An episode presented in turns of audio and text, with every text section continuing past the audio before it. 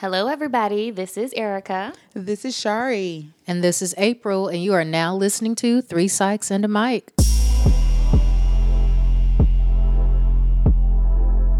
Just as a disclaimer, although the contents of this show may be educational and therapeutic in nature, this should not be considered a replacement for therapy with a licensed professional. If you would like more information on how you can find a therapist in your area, please contact us on social media.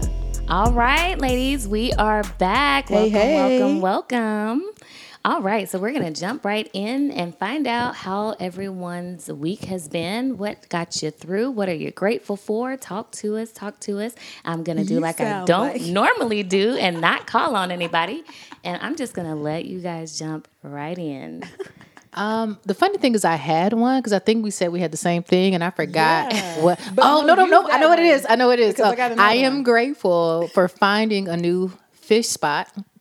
I'm um, in Columbia oh. at yeah. this place called Icon Bar and Grill or something. Um, mm. So we, we had a, yeah, a night of adventures, night. Friday night of trying to go out and randomly came across this spot that neither of us had ever, one, I don't think I've ever been mm, on that street ever, ever in life. Um, but it was a really fun Bobby night. Bobby. It definitely gave me like V F W, old school, like my daddy age vibe, mm-hmm. but it was great because we didn't have to pay for a single thing. We didn't pay for anything, and we ate good. Ate the fish was so and like I will go. Again? I don't know. I don't Icon. know where we well, that's um, um, It's by North Main. It's over, yeah, off North Main. Like the food was so that's good, like literally near my family.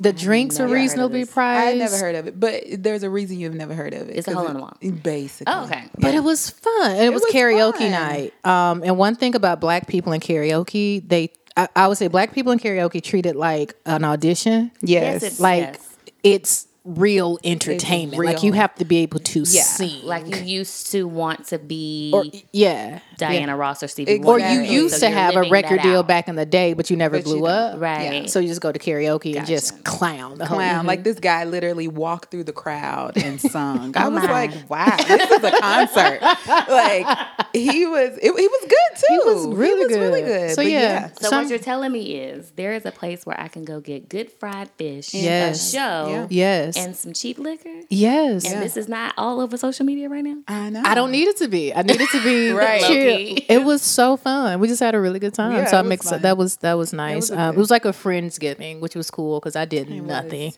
on Thanksgiving. Yeah. So that was nice. It was fun. That's my good grateful. grateful. Um, right. Yeah. Erica's like, all right. Well, I, I missed that one, ladies and gentlemen. But um, I will be checking this place out. We can uh, go next, next Friday. Okay. okay. Yeah. I will be there every Friday. I promise. That's the new spot. So my grateful is that I just for this December issue of Essence Magazine, I am featured um, in the the Solve section. Um, so it's page one thirty, one thirty, one thirty-one for those who are looking for it. Um, I'm featured in the magazine talking a little bit about how to heal after a breakup. And so that is my grateful. I've known that it was coming out for about two months and I couldn't really talk about it. Because, you know, you got to wait and see, mm-hmm, you know, mm-hmm. but I am super excited. I went and picked up like seven issues or seven copies last night. Um, so if you are listening and you and you read Essence and you or even if you even don't if you read don't. Essence, right. go and support. And yeah, my people, out. please go buy the magazine. Yeah, go buy the don't magazine. Flip to page one thirty-four. Read it. Right. Go, go to Barnes and Noble. Just right. like, look at it. Go to Barnes and Noble. Look at it. Take a picture. Right. One of my friends was like, I'll just take a picture. No. I was like, no. Buy, buy the magazine. magazine. Yeah. That's buy the magazine. Keep the publication going. Yes. Right. So that is my biggest grateful. That's like my grateful for the for the month of December. That's a great way to end the year. I know. Yeah. That's good. So I'm super excited. Shout out to Charlie Penn, the editor of Love and Relationships, who featured me. So thanks for that. Yes, Charlie. Uh, yeah. All right. Well, let's see. What am I grateful for? I am grateful for um this food that I had yeah. at multiple locations for Thanksgiving. This was great. Um, I ate a lot.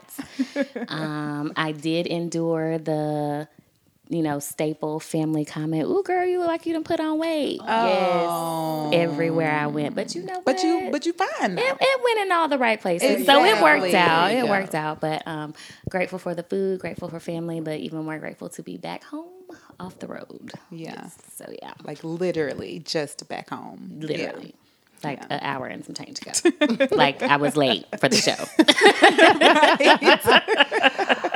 Awesome. Well, glad everyone had a good week. Um, so we don't really, we're not going to spend a lot of time on the Media Minute because we have a guest. But so our Media Minute is kind of a plug slash shout out. Go see Queen and Slim. Yes.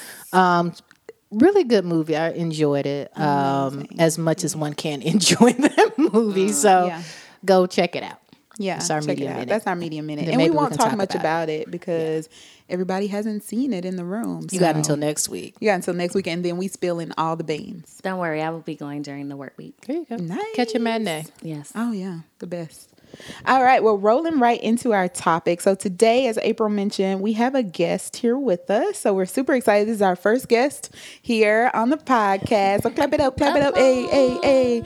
Um, so we have Doctor Sarah Wright, who is a clinical psychologist as well as a certified sex therapist and a certified sex therapy supervisor. Um, and so she is here with us to kind of just rock and talk a little bit about different topics. We had people, um, some people send in questions that they wanted to hear from her. So we're just going to run through some of those, and we'll be talking about a number of different things um, that we have questions about, but as well as some of our listeners have questions about. So welcome, Sarah. Thank you. Uh, I'm so excited to be here. We want to Happy tell, to have you. Want to tell the listeners a little bit about yourself. No, we kind of gave a brief introduction, yeah. but anything you think the listeners should know that you would want them to know? I'm white. Yes, Sarah. Well, there is. You go, ladies and gentlemen. And then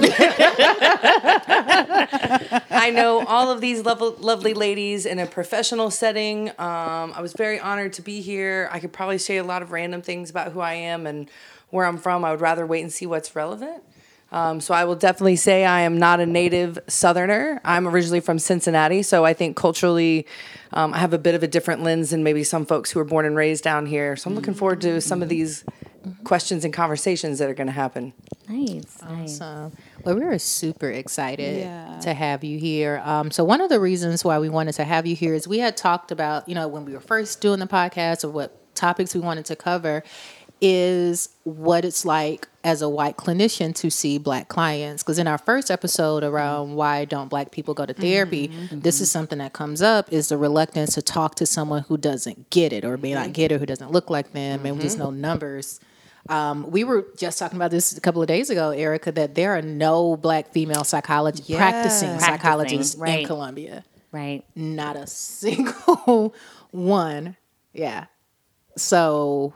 Uh, isn't that amazing? I mean, isn't that amazing? Like, when you think about yeah, it. Because my brain just ran through like five different friends. This one left for this reason. Yep. This one now is yeah. doing administrative work. Right. This one's now working in policy. Right. Yep. Yeah. No right. practicing wow. Black female psychologists. Yeah. Yep. And it's just, it was just glaring because I had someone ask, hey, can you recommend someone who's practicing in the area who is a um, Black female psychologist, and could not find one. Yeah. I would imagine it's not that different if we even expanded it to just a woman of color. Oh, yeah. Mm-hmm. Oh, yeah. Yeah, yeah, yeah. That's, yeah. Now that I think about it, as I'm going through my search, I don't think, I don't think I really found. Now, I, I do want to say that there were several um, L P Cs, mm-hmm. but yeah. the, the request was specifically for a psychologist. Right. And could not. Mm-hmm. Yeah. Wow. Same. I think that would, that, happened with me when I was looking for um, a provider. I, you know, started with psychology just because I'm biased, uh, I mean. and and couldn't find one that was not a white male or older white female. I was like, yeah. eh. and so um, mm-hmm. I, I think the person I ended up with was an L P C. Mm-hmm. I'm sure it was a great, you know, great experience, but I had that like I couldn't, couldn't find mm-hmm. anything. Yeah, so mm-hmm. yeah. Um, so in line with that, so one of the questions that we received was essentially, what is that like um, as a white clinician? So one question that a, a listener submitted was, do white clinicians consider race when treating Black patients? And if so, how do they navigate that while trying to maintain a safe space for their patient? That's an excellent, excellent question. And one of the things I have to acknowledge is I probably have more bias about white people than mm. any other race. Mm. Um, so I grew up in a very small town, actually, between Cincinnati and Dayton, Ohio. So while it might seem like big city, it was like there were six black students in my high school, mm. and there was no mm-hmm. other diversity. Mm-hmm. So there were okay. the six black kids. Mm-hmm. And... And I was very fortunate growing up where I worked, um, so I'm a first-generation college student. Um, I've worked since I was fourteen. I worked full-time to put myself through school. And uh, when I worked in high school, my manager, I worked at a Subway, and my manager was a black woman. And she ended up being like an adopted mom to me. Mm-hmm. So I'd go to her family reunions. I was oh, the nice. only white face there, so it was really easy to find if she didn't know where I was. And it was the most fun. And and so I've had a lot of experiences that I think a lot of white people haven't had mm. of being an only one. Mm. And um, there was a lot of things in my family growing up that my openness to other people wasn't very embraced in my family mm-hmm. and created a lot of issues. There were threats to send me to a foster home. Uh, it just wasn't wow. real good. So yeah. the first time I I finally dated a white person, like I don't think it really mattered much who he was. Mm-hmm. So... Um, So I think I have a lot of bias about white people mm-hmm. and their openness and their ability to have conversations or even think differently. Or like, I remember then when I moved down here, I would want to go to a, a club or a bar or something. And, and friends would say, well, that place is too dark. Mm-hmm. And I didn't get it. And oh. I, I'd never heard this before and I didn't understand. Yeah. yeah. Um, and then even in college, so I did my undergrad at U S C. And most of my friends were black, and I would walk around campus with just friends and yeah. would just get like a straight like one eighty head turn, people staring at one because they thought I was cute. And so I have a lot of bias about white people. Mm-hmm. Um, and I think I find myself pleasantly surprised when white people aren't racially ignorant. Mm. Uh, and so I find it hard, I find it hard even to answer this question because I can talk about my experience right. and I can yeah, talk about yeah. assumptions. So I will say as a white person... Uh, having diversity conversations, most of them came back to just black or white, which I think is sad mm-hmm. uh, because then it just becomes about this one thing instead of an attitude of awareness and mm-hmm. curiosity. Um, and then in most diversity discussions, though, would be almost understand that, you know, black culture might look like this. Asian culture might look like this. White right. culture might look like this. Mm-hmm. And I didn't align with that either. So my family um, is very Hungarian. It was two thousand seven was my family's one hundred year anniversary in this country. Oh, Grew wow. up knowing my great grandmother. She cussed out my great grandfather in Hungarian all the time. And in Hungarian culture, men hug and kiss and yeah. are very affectionate, oh. which is not, I think, very stereotypically white. Right. Um, and so there were just a lot of ways it didn't fit. And mm-hmm. what I got taught though, is to put the burden on the person I was working with and to say, well, what's it like for you as a black person mm-hmm. to work with me as a white person? Sure.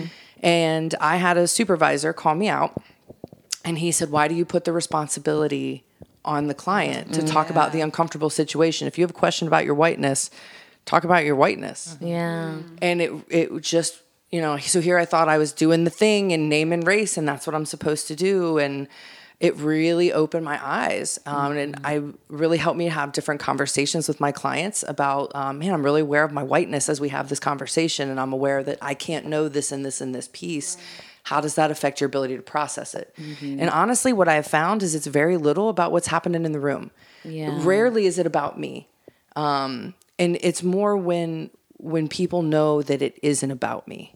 Mm-hmm. Mm-hmm. I think then they feel okay to talk about their experience and talk about being profiled and mm-hmm. judged and treated poorly and mm-hmm.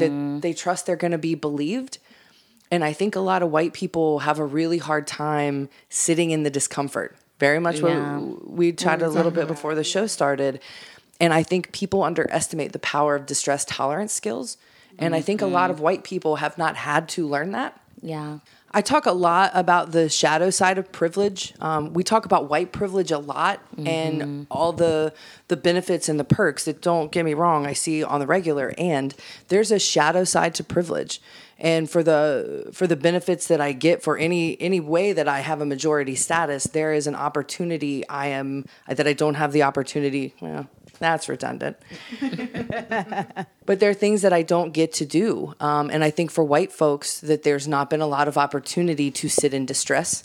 mm-hmm. to be prepared that life isn't always going to be fair and that sometimes that happens. And this is how we still build in an internal resilience. It builds ego strength. Mm-hmm. Yeah. yeah. And I think that there are a lot of white people who don't have the ego strength to hold the reality that white people have done some really messed up things. Mm-hmm. And it doesn't necessarily mean I have done super messed up things. It right. means I can step in it. It means I've been influenced by it. And if I can't look at it, I'm more likely to do it. Mm-hmm. I think the, for me, the bottom line is that doesn't have to mean I'm a bad person. Mm-hmm. And I think privilege protects people sometimes from having to take a real hard look at themselves and what they get. And how hard did you really have to work to get that? And how hard has that other person worked? And mm-hmm. maybe I don't always deserve everything that I get in this life. Like, that's a hard thing to say. Right. So as a, a client, um, have you had a situation where you've had a um, a, a client who was um, person of color who has questioned, you know, your sincerity or your ability to work with them because they were um, African American or some other racial ethnic group? Member? That's a really good question. I've had people ask me my experience mm-hmm. working with different um, folks of different ethnicities, backgrounds, heritage, religions. Religion's a big one in the South. Um, I think most of the time that that's come up, we've had really good conversations, and a lot of times um, I'm the one to bring it up. Okay. Um, and so I will talk about just help me understand your family's culture is what I ask most of my clients. Okay. Um, mm-hmm. Instead of like culture in general, most white people look at me like they don't understand what I'm talking about if I ask about culture. Mm-hmm.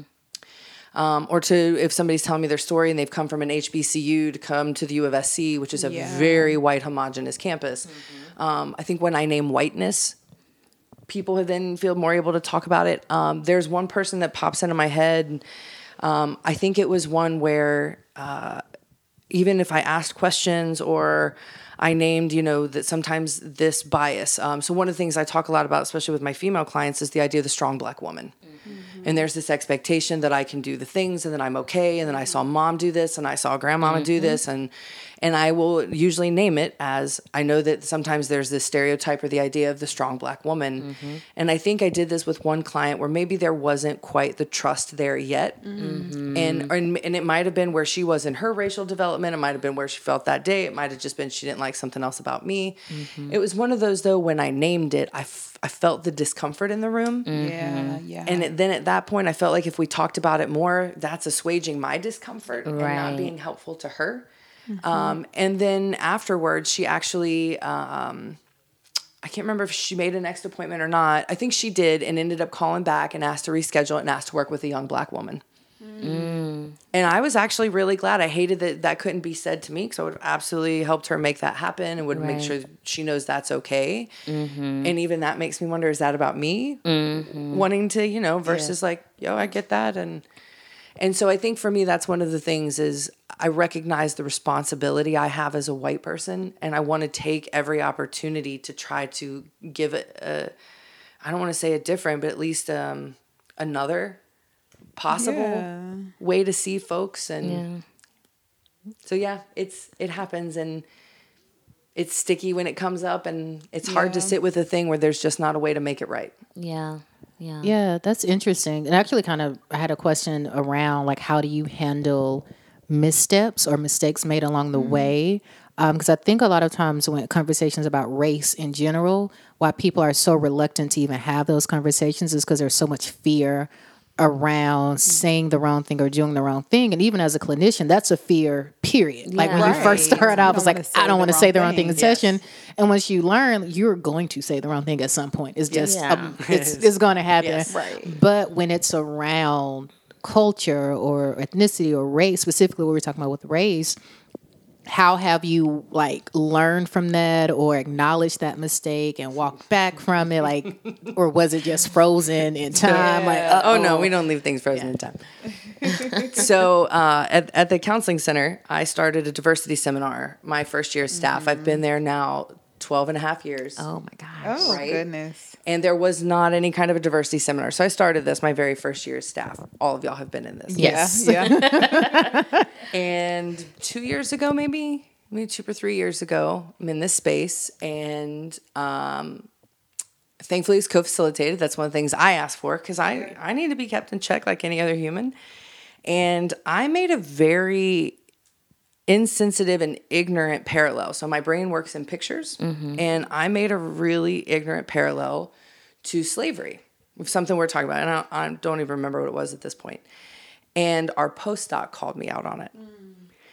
And in that moment, as soon as that got named, like my gut just dropped, and it was like, oh my God. Lots of not words suitable mm-hmm. for a P G podcast. Oh, it's not P G. Oh, yeah. Girl, I think I know mine. The word you're going to use because I, I, I quote you all the time that sometimes you have to sit in a shitty diaper. Oh, it was the shittiest diaper. It was messy. It was leaking outside. Yeah. And I just sat there. And my first instinct was to explain why that wasn't racist. Mm. Um. And I just sat there.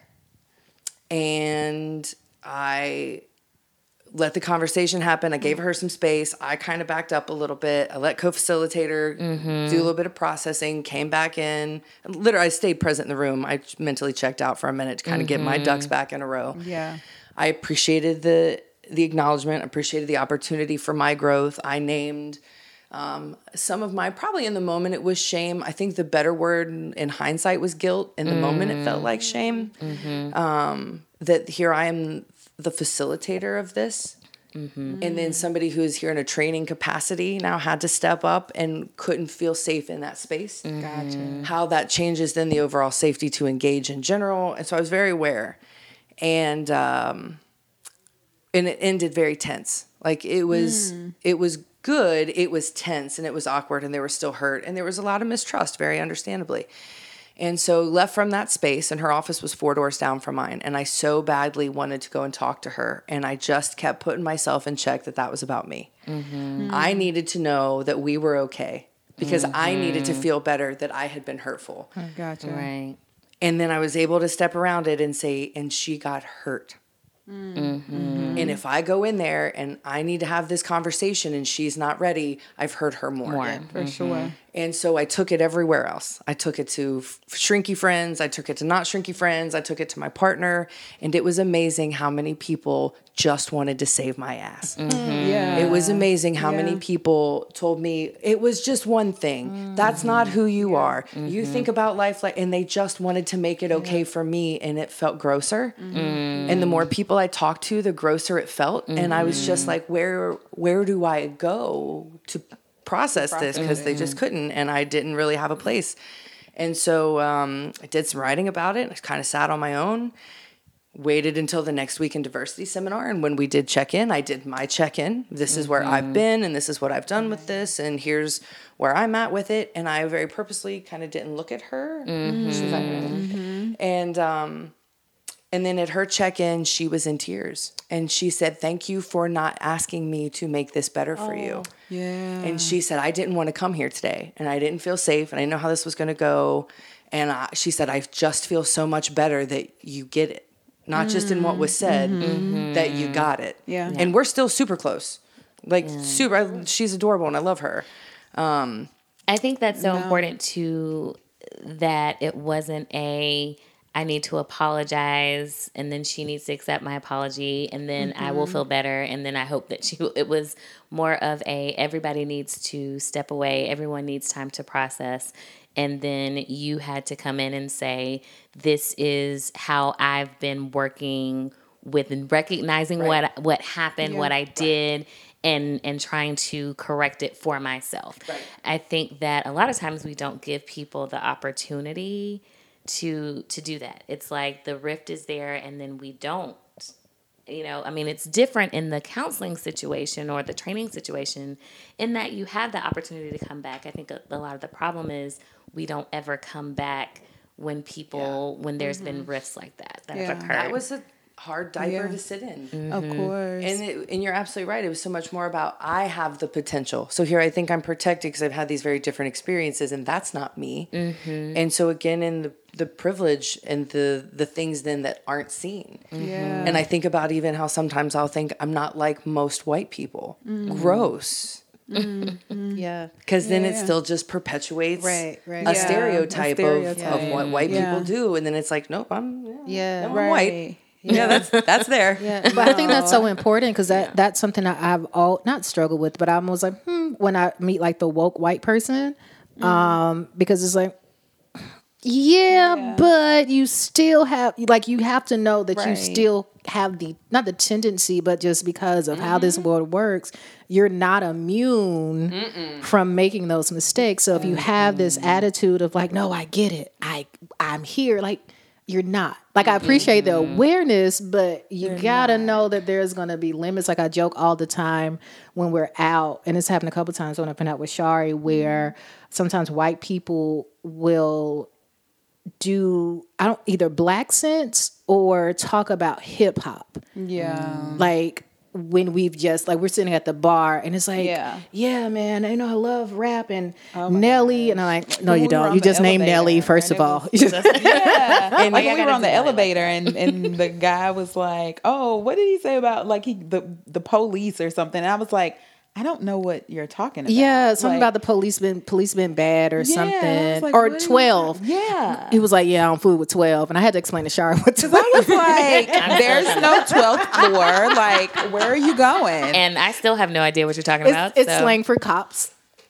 It's well, no yeah, idea. Y'all are hilarious. Okay, so these are new numbers to me because exactly. in my where I'm from and where I grew up, I the numbers were five oh. So where did where did well, you know, come slang from? Changes. It does. With time, so that was back in our day, but okay. not twelve. So this is the new. Now I know. Yeah. So clearly, it's like, I'm out the loop. I was not black enough in that moment, right? You know, I was like, clearly, clearly. And even when we were at the Grand one time, and just sitting at the bar talking, and then these guys was just. It was, and it happened so much. I'm like, it can't be a coincidence. Like, mm. this has happened way too many times. So it's kind of like, mm-hmm. I don't know. I call it like the woke white person, where it's like, it has to be a line somewhere. Well, it's kind of just be. Like, you mm-hmm. don't have to announce it. Like, you yeah. don't need to give me signals that you're cool. Mm-hmm. Just be cool, because once you. The ad- energy will tell the me. Energy the energy will, will tell. tell how I, because you know. When yeah. you mm-hmm. have this, if you. You run the risk of thinking that you are immune to mm-hmm. making those missteps yeah. and to taking ownership of it. So I think that's it. What I love that that example you just shared yeah. because it was you owning mm-hmm. it and sitting in and not running mm-hmm. into the need to like fix it, fix mm-hmm. it. So don't be mad at me. Yeah. Don't right. be mad at me. Yeah. And I like mm-hmm. that you were able to think about, okay, what should I do after this misstep? And mm-hmm. not putting the onus on her, like Erica said, to say, okay, I forgive you. It's yeah. okay. Because I think oftentimes the onus is placed on brown mm-hmm. and black people when there are things that happen to say, well, let me help you navigate this. Right. Let me show mm-hmm. you how you should walk yep. through it. And that becomes burdensome to us. Yep. To have to carry that onus. It's a dual role. Yeah. You've got to be a human who's been hurt and now also have to be a healer or an educator exactly. or what else. And it's different parts of the brain. Yep. Yeah. Yeah. A hurt brain isn't prepared to be in that role. To be a healer right. as well. And then the right. power dynamic too in mm-hmm. that. And and it's such, I mean, we can do a whole episode on just stuff like this that ha- has happened like in workspaces and professional oh, spaces. Yeah. Yeah. These microaggressions, and then it becomes on you mm-hmm. to one, call it out. Mm-hmm. And then to, to show it's okay. It's I know you didn't mean it. When it's just like, hmm. And I think for me, the hardest part of all that, honestly, was that like I didn't have anybody in my world who was comfortable to be next to me in my dirty diaper. Mm. They're like, mm, that's staying. Take that. You know, it's fine. Yeah. It's yeah, fine. It's, it's fine. Like, You're no, okay. This isn't like.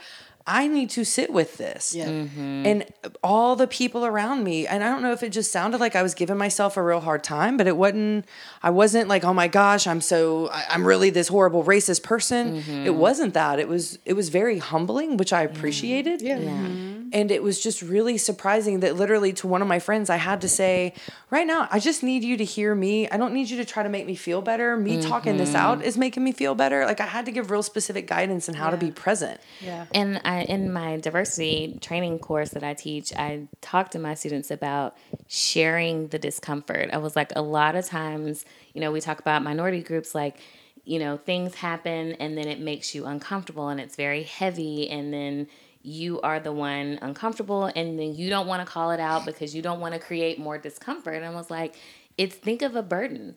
This has become a burden, and burdens are a lot easier to carry when you share the yes. load. Yeah. And I say share the discomfort. It was like, it's okay to make the person who has created the discomfort now also share right. in that discomfort. I was like, I feel like if we are willing to say, hey, let me, let's hold this together. And now we mm-hmm. both have to figure out, how do I manage the discomfort that I feel? Mm-hmm. And hopefully, how do you manage the discomfort that has been created mm-hmm. and then resolve that? Because I think that's where a lot of our disconnect between yeah. even being able to have conversations around race mm-hmm. or when situations come up is that some we're not sharing the discomfort. Someone yes. is bearing the weight and walking away. Yeah. Yeah. Mm-hmm. And I think some of that too has come from experiences of what has happened when you have shared the discomfort. Right. Mm-hmm. right. Yeah. And it gets ignored it or you, well. you get the tears mm-hmm. or you get, yeah. then now you're in that position of, I now need to make you feel better mm-hmm. because I have called this thing out and now you feel bad. And so mm-hmm. it shifts, it shifts. Or mm-hmm. you call it out and nothing happens. Mm-hmm. So I think when that happens, it does make it hard mm-hmm. to to say something because it's almost, I won't say learned helplessness, but it kind of is. It's like, mm. eh, is it is it yeah. worth it? And I think that's something that, mm-hmm. that black women, especially with black people in particular, have always have to constantly go Consider. in their head. Like, mm-hmm. is this battle worth fighting yeah, right. right now? Do yeah. I want to fight this one? Or do when I is have the, the energy? Do I have, do I have the, the energy? energy? There's a lot of energy. Yeah. And I, I think about too, I think this is another one of these shadow sides of privilege. I think white people suck at building community because mm. we haven't had to. Because I can walk in anywhere right. and it looks like I have a community. Mm. For sure. And so there's yeah. not really an effort I have to put in to find another folks that look like me yeah. at least. Yeah. And I think that, that people of color have had to work with intention to really build and foster community out of necessity. Mm-hmm. Mm-hmm. And I think that that is a deficit that white people have. Mm-hmm. And I think it's not a surprise that young people now are lonelier than they've ever been. Yes. Yeah. Mm-hmm. yeah. Because I think they don't have the skill to build community, which I think is about what you're sharing. A burden mm-hmm. that means I have to be okay to name my burden yep. mm-hmm. and not feel like I'm going to be judged for being weak or not enough or all these mm-hmm. things and yeah. and I and I get that people of color don't you know just put it all out there and live these magically happy connected lives right right, right. and I think it is more ingrained in the in the community mm-hmm. to come yeah. back to community mm-hmm. yeah and I will yes. say as a white person the only opportunity I ever had of that was religion and I'm not a religious person right yeah mm-hmm. right yeah and then I get judged by white people when I'm not religious especially, especially in the here South. in the South right yeah right yeah So I do want to shift gears a little bit um kind of what we're connected to the South, kind of not really, sort of. So you are a sex therapist. I am. So there were a lot of questions around that, but I'm curious of how does that work living in the deep South, being a sex therapist? Yeah. It's lonely. It is. I am one of eight certified sex therapists in the entire state. Wow. Wow. And I remember when it was Less than Less that. Um, and that's because I'm a certified supervisor right. and I've been getting some people certified. right. um, I am one of only two who's a psychologist. Wow. I am one of only a different two who's a supervisor. So people don't stay here. They go to the coast. They go to gotcha. D C, Chicago, New York, other places. Um, and it's hard. It's actually really isolating. Our mm. culture, there's a word that we use in my field, uh, sexophrenic. Uh-huh. Our culture is very sexophrenic. People get super weirded out talking about sex. People mm. get very uncomfortable. Um, I don't think most humans have conversations about sex that aren't sexy. Mm. Mm-hmm. If somebody, yeah. if you're out somewhere and somebody brings up okay. sex, they're hitting on you. Yeah. yeah. Most yeah. of the time. Yeah. They're getting a feeler. They're putting right. it out there, seeing mm-hmm. what's what. I have conversations all the time that are in no way sexy. Mm-hmm. Mm-hmm. And I think then if people find out what I do, there's just instant bias. They think I have sex swings hanging in every door of my house, that I'm in head to toe leather underneath wherever I'm wearing, that my, you know, that my crop is in my purse. Well, isn't it? That's right. Only when my big bag is right. Um, and so it's it's amazing how uncomfortable people get, and at the same time how curious people are. Mm, yeah. Mm-hmm. And so people will ask me a lot of questions about me, and I don't really think it's because they're interested in me. I think I think the idea is if the sex lady does it, then I'm not weird. Mm-hmm. Um, I think what I find is that people are either wanting to kind of ask questions to see what's normal, or they're afraid I'm judging them mm. for not being normal. Right. And because we don't talk about it, nobody knows how to calibrate themselves. Because yeah. mm-hmm. uh, yeah. porn is no way to calibrate yourself. Oh, God. Not yeah. at all. Yeah. Um, and it's interesting, though. Uh, if people... react very differently. I very purposely usually don't tell people what I do for a living if I'm out and about in life. Mm-hmm. Yeah, um, I don't think we live in a very emotionally intelligent culture no, as a whole. That would be a good thought, because we do not. No, I can only imagine, because I, I tense anytime someone asks what I do. Yes. So I yeah. can only imagine tacking on yes. right. sex, the sex therapy right. too, because yeah. yeah, it's tiered. What do you? I work at University of South Carolina. Yeah. Right. Mm-hmm. Yes. Oh, do you teach? Yes. Yep. That's part of what I do. And we'll yep. just stop. I say yeah. I work in healthcare, mm-hmm. mental health promotion. I say human relations. Oh. I Sometimes learned to do that on a plane. Oh. Ooh. Yeah, that was that was my takeaway. It's like never tell Not on a plane because you you're on a plane. Stuck. Yeah. Yes. Yeah. Stuck. I got caught up on a phone call with the customer service rep for oh. either internet service, and she was, you know, small talk. Well, what are you doing in Auburn? Oh, I'm studying to get my P H D. Like, really? Well, let me tell you about my son. We have been no, literally no. forty minutes. No. Oh. forty minutes, and I knew so much. But yes. I hope the son is doing okay. I gave her some advice. But is my cable but, going to be free um, okay. after this conversation? When are we sending? So much this hour right, right. Um, so we got a, a several questions around sex. We did. Um, so one question was, how much does one's childhood affect their view of sex and a healthy sex life? That is an Excellent, excellent question. Um, so one of the things, in addition to being a sex therapist and a just a general shrink, I'm a really big brain nerd. Mm-hmm. And I love know, knowing what's going on in a big, sexy brain, because it makes life make sense. Mm-hmm. Um, even to just kind of put a pin in a thing, um, in the last couple of years, there's been a lot of research come out about racial trauma. Mm-hmm. And neurobiologically, it makes a lot of sense. Mm-hmm. And so I think that words get in the way mm-hmm. of things. Um, so anyway, put a pin in that. Um, yeah. When we go through things when we're young, different parts of the brain have different um, critical periods. So the whole brain doesn't develop just go. It develops kind of in chunks. Right. And there can be certain critical periods of different parts of the brain that if things happen, we remember them differently, they impact us differently, what have you. And it surprises a lot of people to know the babies actually masturbate in utero. Mm-hmm. Mm-hmm. Babies masturbate in the womb. And when we're in the womb, um, our nervous system works, so we feel. And mm-hmm. most of our major organs don't work, the heart being the exception. And so how we uh, connect to our sensation is a lot rooted then in rhythm. Mm-hmm. So it's the rhythm heart. And babies remember fear from a really, really young age. Mm-hmm. And if babies, um, so it's not u- unusual for babies to touch themselves, squeeze themselves, right. hump, hump things. Most kids start masturbating by humping. And if what were they, if they were met with um, shame, n- no, don't do that. Or if their hands got slapped out right. of the blue and that was startling to them, they then associate that with that's wrong, that's bad, yeah. that's right. shameful, that's ugly. So sometimes it's not even this big campaign against sex. It was maybe mom trying to keep your hands out your pants while you're at the restaurant, right. whatever that was. But there's no explanation. Mm. It's just a no, that's bad. There's not a, yeah, that feels good, right? Here's where we do that. Right. Um, so it's funny. We teach kids uh, how to use the bathroom in the appropriate place. Right. But all we say with anything else is just don't. Right. I think the other thing that happens is that most people can remember their first of something significant, mm-hmm. whatever that is. Mm-hmm. And I think sex is no exception. And I think what happens is because we can't talk about it and make something normal and help just make sense, right. we have these experiences. And then they just kind of get locked in with little kid logic mm-hmm. without any check and balance, without any opportunity to edit or refine or fine tune. And then later on in life, that is just kind of there. Mm-hmm. Um, and so I think that, that childhood plays a lot into just our template of how the world works. With the exception being, if my template of how the world works is that, um, I don't know, the first time I see, first time I ever held a frog in my hand, the frog peed in my hand. So my mm-hmm. template is if you hold a reptile, it's going to pee on you. Mm-hmm. And I had to hold a lot of other, because I would tell her, no, they'll pee on you. Well, no, only if they're scared. But if you hold it out here first and it goes pee, then you can hold it and right. it's okay. Yeah. So I had an adult check and balance on this little kid logic.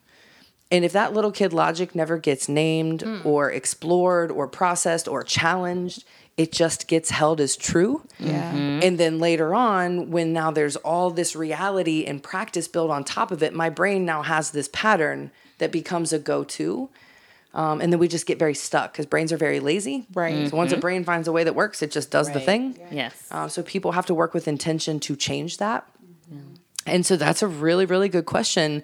And as much as I would say sex is no exception, I think because our culture is just so, if I could say it, fucked up at talking about mm-hmm. sex, it gets put over here in this separate area. So most of the people who come see me to see a sex therapist, right. seventy-five percent of the time we end up doing work that has nothing to do with sex. Mm-hmm. Right. That makes sense. Yeah, that does make a lot of sense. And so I will say, yes, childhood stuff affects sex, affects sex and sexuality as much as it affects any other aspect of our existence. Absolutely. Right.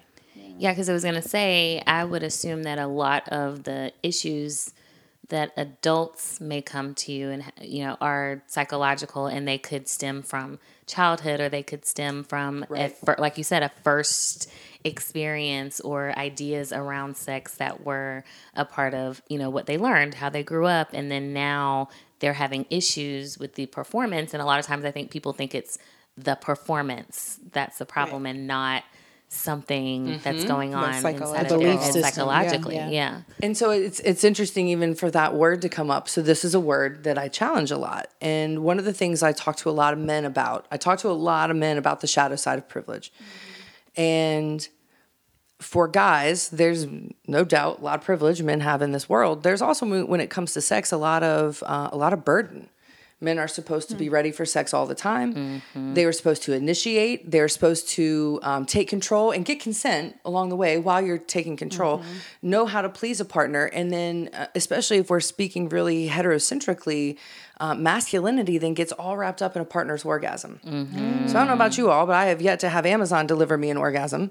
You know, so it's not really this thing that, that gets during the Christmas season. Given, yeah. right. And yet that's how it gets talked about. So where is the language of, I help my partner facilitate her pleasure? Mm. Mm-hmm. Where is the responsibility as women for our own sexuality Ooh, and the permission? We're not allowed. Ooh, this is and, a part two episode. Yeah. Yeah. That's what I was and thinking about. And the permission about. To be sexual. So even in the language of performance anxiety, when I think performance, I'm in the audience. Mm-hmm. There is some singing and yeah, right. I get a show and some fried fish. There you exactly. Go. That's the performance, right? Right. I had nothing to do and with that. And I am that. Sitting back and taking it in yeah, and like, right. I can't wait. Yeah, I'm going to take a little video of this right here. And I think it's that's true. How men feel about sex. They expect to be judged, evaluated, critiqued to other friends, mm, and then yes. their masculinity is then hung up on their review. Yeah. So gotcha. Even in the subtle words that we use of performance anxiety, mm-hmm. it's different. Yeah. Mm-hmm. Yeah. Wow. No, this is kind of like a part two of the episode that we did last week, because we talked a lot about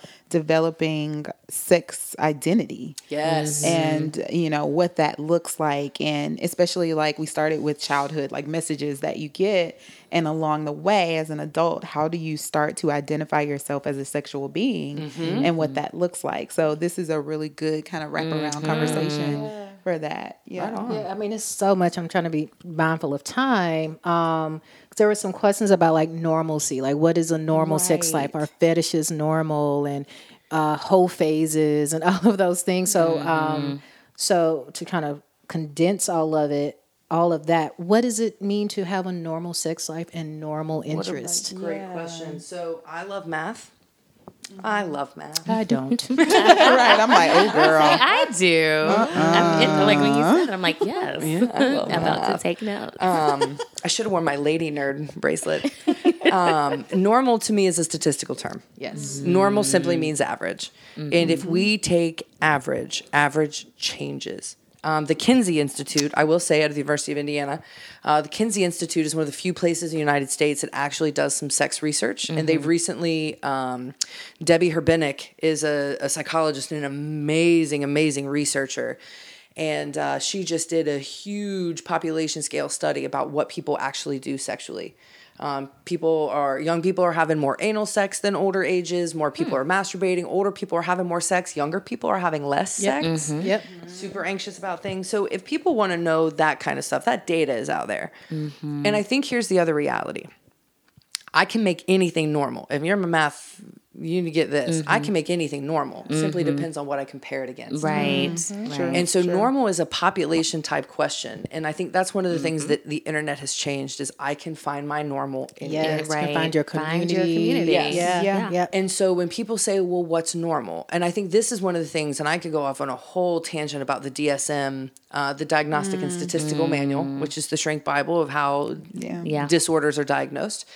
Um, sexual health disorders are the only category in the whole D S M that are divided by sex. Hmm. Please tell me why it's a diagnosis for an ejaculation to happen in under one minute, but a female orgasm to happen in under one minute is just a high five. Hmm. Yeah. Why yeah. is it a problem if it takes a female body person twenty, twenty-five minutes, but if a, a male mm. body person does the same, then that's a stud? Mm. I just don't understand that. Never thought about Never that. Never thought about that. The other thing yeah. that, that really gets my goat about that, about the D S M, is uh, with any kind of, with any disorder, it has to be causing problems to be a problem. Right. right. So I appreciate right. that. Right. Now, if I'm in a relationship, and let's say feet. Feet is a very stereotypical fetish. And I have a foot fetish. And my partner thinks that's weird. And my partner doesn't want me to see her feet and doesn't want me to look at her feet or touch her feet. And it freaks her out. And we fight about this every night. Mm-hmm. This is creating problems in my relationship. Right. Simply because I'm saying, well, can I maybe just paint your toes? No, that's disgusting. Maybe the next night, can I give you a foot massage? Nope. And so maybe for me, I'm thinking that I'm trying to compromise. My partner feels like I'm just browbeating them. And it's creating mm-hmm. problems in the relationship. Mm-hmm. Do I have a mental health diagnosis? Mm. Here's the real kicker. If I break up with my partner, did my mental health disorder just go away? Did it disappear? Yeah. No, right. Well, so, yeah. Yeah, because the, there's no conflict there's no, anymore. And so to me, yeah. to say somebody has a mental health condition because somebody else is judging yeah. what I do. Yeah, sure. Someone else has the problem. It's not, it's not your problem. Yet we don't have a diagnosis for a racist. Mm-hmm. We don't have a diagnosis for a homophobic person, mm-hmm. a transphobic person, yeah. a fetish-phobic person. Mm-hmm. We don't have a diagnosis for that. We have a, a diagnosis for the person who gets maligned. Mm-hmm. That doesn't make a lot of sense to me. Yeah. Mm-hmm. And so when people say, well, our fetish is normal, I would answer yes. They're normal in that they exist in nature. Yeah, mm-hmm. that's normal. Does that mean everybody around this person will see it as normal or not mm-hmm. judge it? No, mm-hmm. absolutely not. Yeah. Mm-hmm. Yeah. Yeah, this is also making me think, too, of just like the conversation around sexual exploration under through the lens of race. Yeah. Um, where are we on time? Because I, want, I do want to keep you all night. Oh, wow. Okay. Um, and so, again, this could go on forever, but just yeah. even thinking about these questions, because they're tied into what we talked about in the previous episode about Black women being kind of confined to um, kind of like the whole Jezebel or Mammy yep. thing mm-hmm. where either yep. you're hypersexualized yep. or hyposexualized. Right. Yep. Completely um, desexualized. desexualized. Yes, where yeah. you are then risk being called a hoe if you do these things where, mm-hmm. like I definitely remember even junior high school, some of my white classmates talking about sex and oral sex and my friends and I going like, oh my God. I mean, speaking about it yeah. casually. Right. What? The hell? And I mean, add the kicker that Black girls tend to develop earlier than yeah. any other race, not yeah. even just white girls. Black right. girls tend to develop earlier than any mm-hmm. other race. And so that's when then they tend to even be sexualized younger. Yeah. Right. Right. And younger. To me, what's even more amazing is that if you look at the data of nationally what happens, Black girls tend to be the least sexually like explorative. Mm-hmm. Mm-hmm. Yeah. Yeah. But stereotypically, but stereotypically, stereotypically, when the images are floated out of yes. like yes. promiscuity, even the word promiscuous, I remember asking like, so what is a male version of promiscuous? Right. Like, yeah. I've never heard of a guy be called promiscuous. promiscuous. It's happening now. Really? Yeah. Wow. Mm-hmm. It's, but it's so, it's so interesting um, just how these conversations shift when you throw right. in all these other var- variables, right. whether it's gender identity or sexual yes. orientation right. and having these conversations S E S. Around S E S, yes. Yes. Because it all goes back to unlearning and questioning some yes. of the stuff mm-hmm. that we've been told right. around what's normal yes. and what's allowed. And then you tack on into if you had issues, like someone asked about abandonment issues and how attachment then yes, ties into sex ties. and sex yes. and relationships. Like it's Absolutely. so much, but it all starts, I think, with those conversations yes. yeah. around it. And I, I think so often, so I have a, a real beef with how consent education happens um, because I think that's step three. Um, I don't think women have permission to know their bodies and be sexual beings enough to say, yes, I want, th- yes, I want a finger in the butt. Cause now right. I'm a whore. Mm-hmm. And so people don't learn correct body parts. I teach basically, I call it adult sex education, but I mm-hmm. teach a psychology class at the university and I have college students come in all the time thinking they're going to know this and they know all these parts. And mm-hmm. women are blown away when they learn just the anatomy of the, of the clitoris. Mm-hmm. We didn't right. even know until nineteen ninety-four. Mm-hmm. Mm-hmm. Wow. That's ridiculous. That's very much so ridiculous. And so we don't know body parts. There's not permission to explore our own selves, to know what we like. And then even if a partner says, well, can I do this and can I do that? I don't know. Yeah. Right. I don't know if I feel okay to say yes, or I've never tried that myself. Right. right. And so we start at step three and then wonder why young people are so twisted up around sex. Yeah. yeah. Mm-hmm. Oh, it's so, so screwed up. That's how we just talk. To, like, think about it. Yeah. Like, where does this conversation start? I, I'm a firm believer that waiting until college is way too late to start these conversations. No, certainly. Anyway, which is, I think, why we struggle so much even at the university.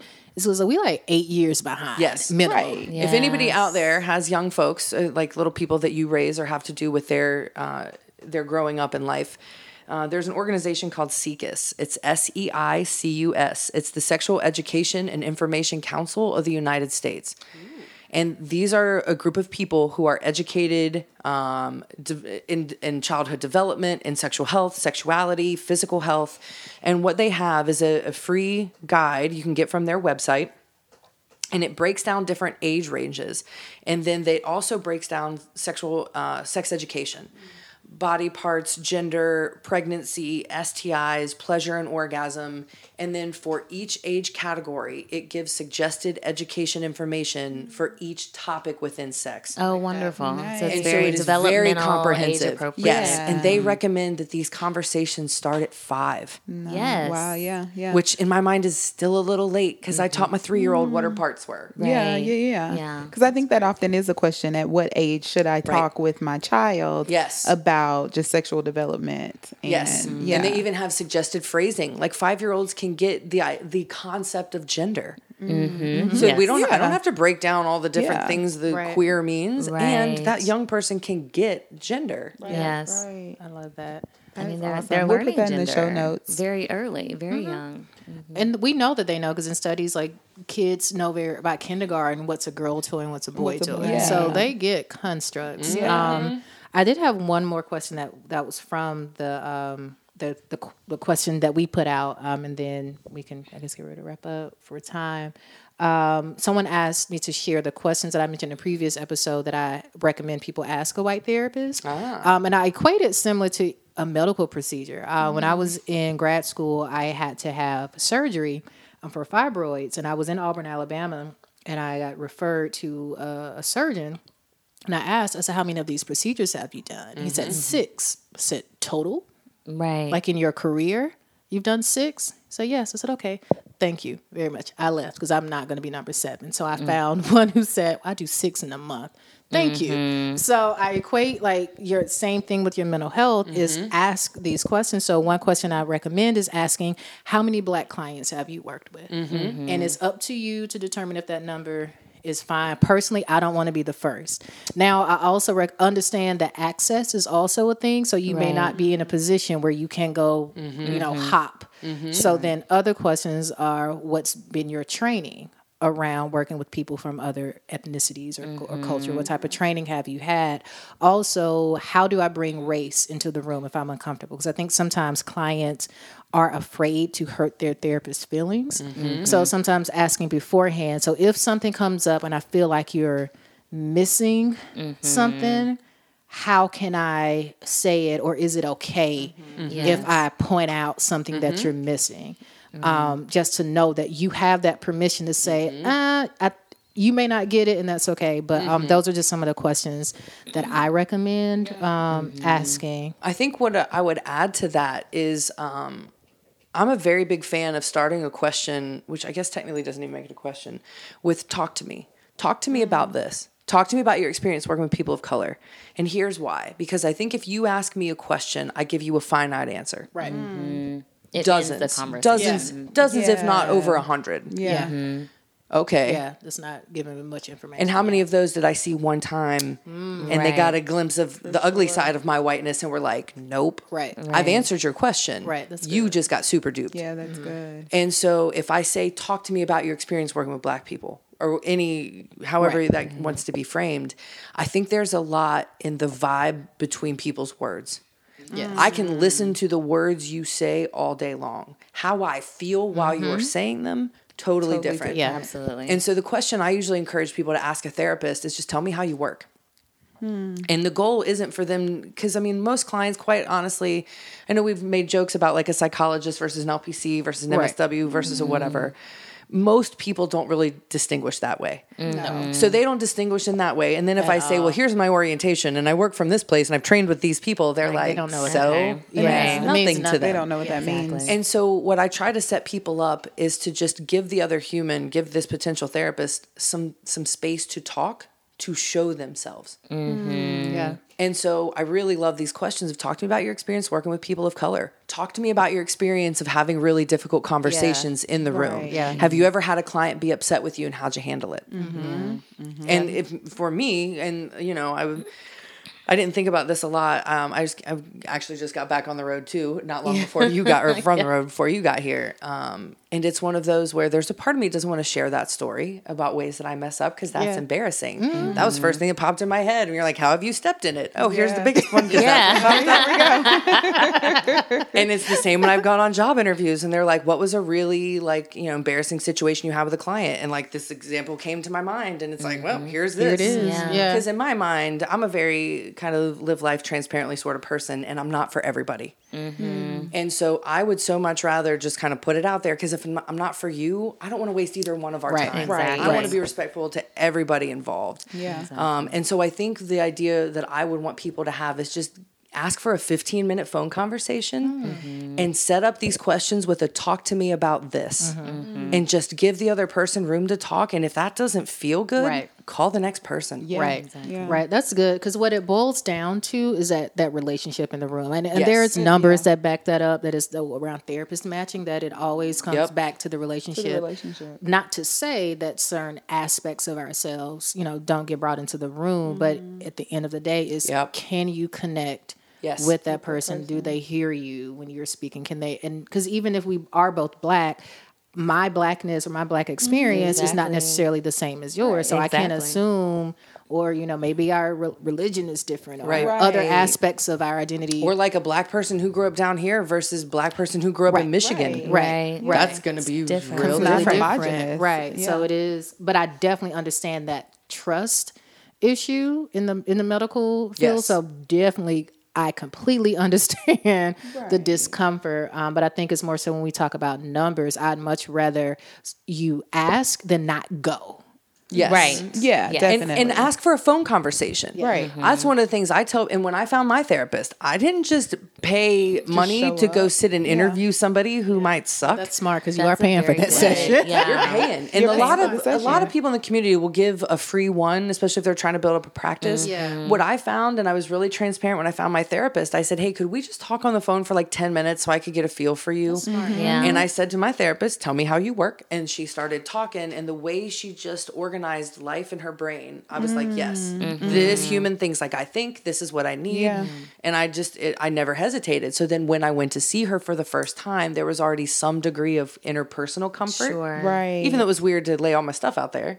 Yeah. Um, and I really appreciated her doing that. I offer that in my private practice. And right. I tell people, I would rather have a conversation first. Yes. Yeah. Instead of like, you, we don't really talk about it. Somebody comes in and has to pay me money for me to just say, I don't think I'm the best person to help you. Mm-hmm. Exactly. That's, I like that. Yeah. I would rather avoid that for all that's of us. Nice. No, that's smart. Yeah. Because you are paying smart. for that session. Very yeah. smart. Yeah. Well, I think this has been a really great conversation. We could probably go a whole nother hour. This has been fun. I see why y'all do this now. Yeah. I do want us to, you know, think about some takeaways. Like there's so, there's been so many things, but what are some main takeaways I think that we would want our listeners to leave this conversation with? You know, what are something that we want to make sure that they take, think about, meditate on? Um, just over this conversation in general. Oof. This is a hard yeah, one. Yeah, that's, that's a hard it's one. So many we talked about so much. much good stuff. I think for me, um, a takeaway is being able to, so when looking for a therapist um, and when looking for someone that you feel like you're able to make progress and kind of go through that journey, being able to know that you have the ability to walk away if you feel like it's not a good fit. Yes. Because I think oftentimes, and I've talked to um, different clients who are who would have that conversation and say, oh, I didn't know that I yes. couldn't choose someone else. I thought I called this line, they connect me with this therapist, and now we're on.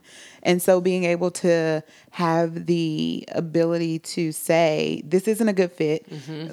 And it's no judgment on the skill set. It's no judgment on what the therapist does, but there is a such thing as having a relationship mm-hmm. and not feeling as though the fit is there for you. And so being able to have kind of that interview mm-hmm. uh, moment and being able to walk away if you feel like it's not a good fit, because the process is about you. And if you have to worry about the process being yes. about the therapist in the room, you're not going to be able to move forward into the goals that you set for yourself. Yes. So, yeah. Awesome. Um, I think my takeaway that I want listeners to, to remember is that your experience Um, is your own and they're valid. Because um, I just remember kind of what, how we started off the conversation um, around sometimes as a as a black person, and I'm intentional when I say black person versus person of color because I, I don't want to generalize experience, that you can live in a state of paranoia mm. um, when certain things are said, and you often can question, well, was that because am I misinterpreting? Am I reading too much into mm. it? And mm-hmm. and oftentimes, well, I won't say oftentimes, sometimes you can talk yourself mm-hmm. out of right. acknowledging or rec- calling a thing a thing. So just um, wanting to affirm people that your experiences are valid, and nine times out of ten, if a button's being put, pushed, it's probably real. Mm-hmm. And to echo what Erica said earlier about share that discomfort. I live by that. And even in listen. personal relationships, I'm not going to be the only one losing sleep over this. Let right. me call you too. basically, basically, basically. I mean, yeah. if we don't learn how to have conversations and just start, the more you have the uncomfortable conversations, oh, the less uncomfortable, yes. hopefully, yeah. Yeah. they become, because mm-hmm. you, you start to normalize mm-hmm. being able to talk about this stuff. And right. we've just not gotten to that Oof. place yet. We just yes. need that no. insight. Yeah. Yes. Yeah. Yes. I think my takeaway, I'm going to switch to the other gear that we were on, was about the sex education. And I, I just wrote down sex education is self-education Ooh. because it really, when you were just kind of talking about... If he changed the name of the class to just self-education. Self-education. Just did that would be, I mean, because then it really, it because it's really supposed to be about learning about mm-hmm. yourself, is what I got from, mm-hmm. you know, what you were saying. And that's not the way we're teaching. Right. Yeah. It at all. Yeah. It's yeah. very medical. It's very yeah. sterile. Yeah. Yes. Body parts and yeah. organs and mm-hmm. and and don't know, and we don't actually know the process, mm-hmm. and like it's right. just you do this thing and this thing happens, and mm-hmm. that's that's the takeaway. That's mm-hmm. Um so really I think it's important, like you said, at any age, and and she mentioned Um, S E I C U S SIECUS. Mm-hmm. Um, look that up, because I'm definitely going to look it up. Yeah. Um, we'll put it in the notes, the show yeah. notes. Um, but that's my biggest takeaway is like, and there's no time, like you can start right now, no matter what your age is, because I'm sure there are plenty of us who still have, you know, areas of knowledge or areas that we have deficits of knowledge yeah. when it comes mm-hmm. into sex education. And that's normal. Yeah. That's super normal. Yeah. yeah. yeah. I, I think... My takeaway, um, I think I have two. And I think one, I would want any person who identifies as a person with privilege mm-hmm. in any facet to know that it's normal to be uncomfortable, and to be able mm-hmm. to distinguish that I did a thing that wasn't ideal versus I am a human who isn't ideal. Mm. And I think there's a real big difference between I did and I am. Yes.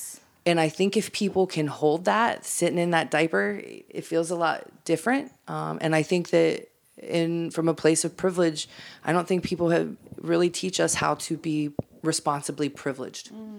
Uh, responsibly privileged. I like that. Yeah. Um, the other thing I will say is I think that that goes the same the, the thing the same for sex. Um, and what I would encourage people to do is learn a new nugget of information. So even just something small that we talked about here, a different way to think about that, and talk to as many people as possible about that. Mm. Because I think the more we have, the more of an insight in conversations about sex that aren't sexy, the better we get at talking about it, the more areas of our brain get connected to it, the mm. more holistic our approach to sexuality is. It's just one of the best things we can do is be transparent. Yeah, yeah. Absolutely. I love it. This is great.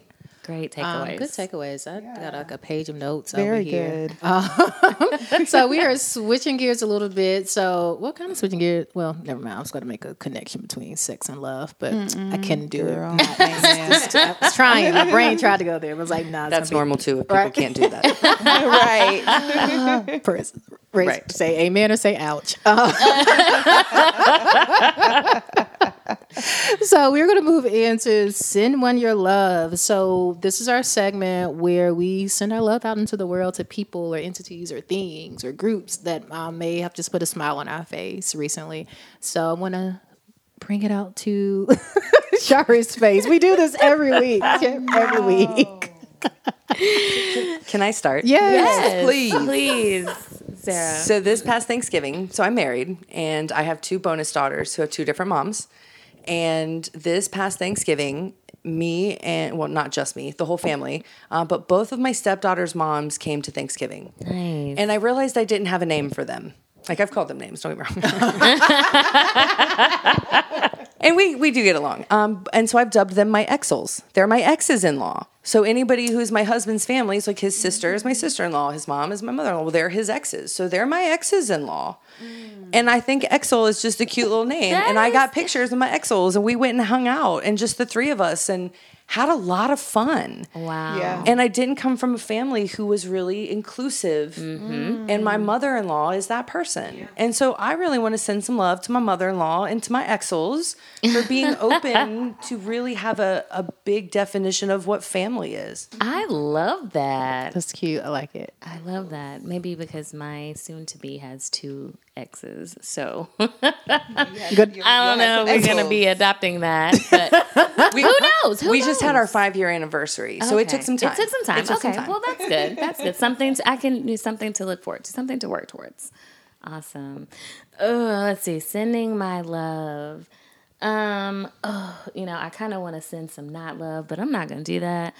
Oh, it's just been weighing on my heart, though. Cool. I want to send some not love to whoever made that macaroni and cheese Um, for Thanksgiving. Oh, y'all no. know y'all were supposed to get Aunt Kathy's macaroni and cheese, oh. and y'all didn't do that. Oh. You disappointed the family. But I am going to send my love to my Auntie Diane, who made some amazing peas and butter beans to make up for this terrible macaroni oh, and cheese. No. I'm still upset about it, I but I send my love to Aunt Diane. I wish you would have. I wish you would have. Shout out Auntie Diane for for you know giving us something to hang on to. What about you guys? That's oh, hilarious. I'm sorry, I'm still a little salty. About that it. Is hilarious. No, mac and cheese is a big. It's a staple. Yeah, it's, it's I have to throw mine responsibility. Out. I made too much, girl. Oh, no, and I did, I'm supposed to come get some. I don't like it. It's not bad. Like it? I didn't put. I, I messed up my cheese ratio. Oh. I had too much, so I had like five different types of cheeses, mm, and I good. I didn't put enough of the sharp mm. cheese oh. to balance. So it's not as it's sharp. Mild, it's milder. Yeah, than it's milder things. Than what I'm used. So it's not okay. bad because yeah. someone ate it. So, because I, I gotta say, like it's good. I mean, it's just I, mean, I like cheeses. And let me tell you something: what I will never make again, mac and cheese. Because I, sp- I spent forty dollars on cheese, and expensive. I took me twenty minutes to shred. Um, because I, I bought you blocks. Get the blocks. Mm-hmm. Yeah, oh, she does it right. Twenty-four y'all. Ounces of cheese. If I can show you my shredder, this, yeah. it's so oh, small. That's probably why I got biceps today. um, I would like to send my love, um, not to an individual, but to the, the my friends. Because um, last week we talked about um, the upcoming holiday, and I shared that this was going to be my first one that I didn't have anywhere to go, and I was just really in my feelings about like. I'm six hours away from home. This is a sacrifice you make when you live away from family. And I don't have anywhere to go. And I stayed in my house all of Thursday with the exception of going to the movies with a friend. And I loved it. And it was I so... I tried to tell you. I tried to tell you. You did. Girl. I did. Like, the by the time I finished cooking, because I was like, I have to cook. I have to cook something. I have to make it feel like a holiday. By the time I finished cooking, because I did have a few people later to invite me to their family. So I was like, you know what? I'm good. I'm just going to stay at home. I'm going to go to the movies later with a friend. And I had the best Thanksgiving Let me tell you. by myself until we went to the movies. And even yeah. the movie was great. I had a yeah. you know discussion afterwards. So it turned out to be a really good Thanksgiving. So I'm thankful for my friends who offered me you know to come to their homes and also understood when I said, you know what? Never mind. That's good. That's the best invitation. That is yeah. good. So I know last week I said I was going to send two loves out um, because I skipped. I was like, oh, I don't have anybody to send oh, love yeah, to. Yeah. Oh, yeah. So I know I typically send my love to Tiffany. I'm not doing that this week. Tiffany, you are loved so on this show. I am also. going to send my love to Tiffany's mom. Yes. Because Missus Howard invited me over for Thanksgiving and just kind of like welcomed me, to. right? Just welcomed me in and was like, kick off your shoes. Let's, you know, just kind of hang out and, you know, talk about like what you're grateful for and all of that. So it was a really good um, time away from my apartment because I didn't leave until that point either. So it was a good time away from home to go and spend some some moments with her. So that's nice. Where I'm going to send my love to Tiffany's mom, Missus Howard. Very nice. Yeah.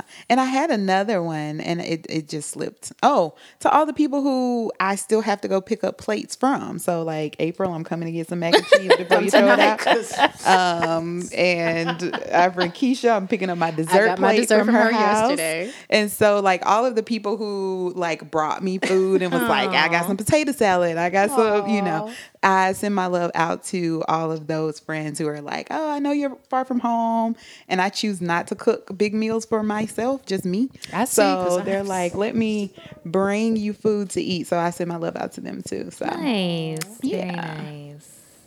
All right. Well, we are going to go ahead and sign out.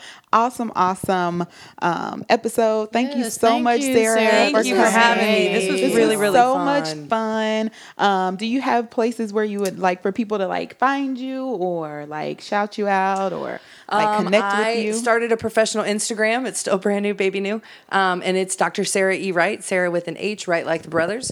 Uh, it's Doctor Sarah E. Wright on Instagram. And I've got uh, a website. It's Doctor Sarah E. Wright at live right now dot com. Nice. Right nice. And we'll um, add that information cool. so that um, I know I've actually had several people in the past who have wanted to talk to a sex therapist and didn't really know kind of mm-hmm. how to even Get start that, that. And so so um, one other piece then um, for y'all to put in your notes is A A S E C T. It's A A S E C T. It's the American Association of Sexuality Educators, Counselors, and Therapists. Nice. They are the credentialing body. Uh, so if people really have that need, they they have a feature on their website to find a therapist in oh, their perfect. area. Nice. And um, some folks will even do um, teleconferencing. They just have to be licensed in the oh, state. Oh, nice.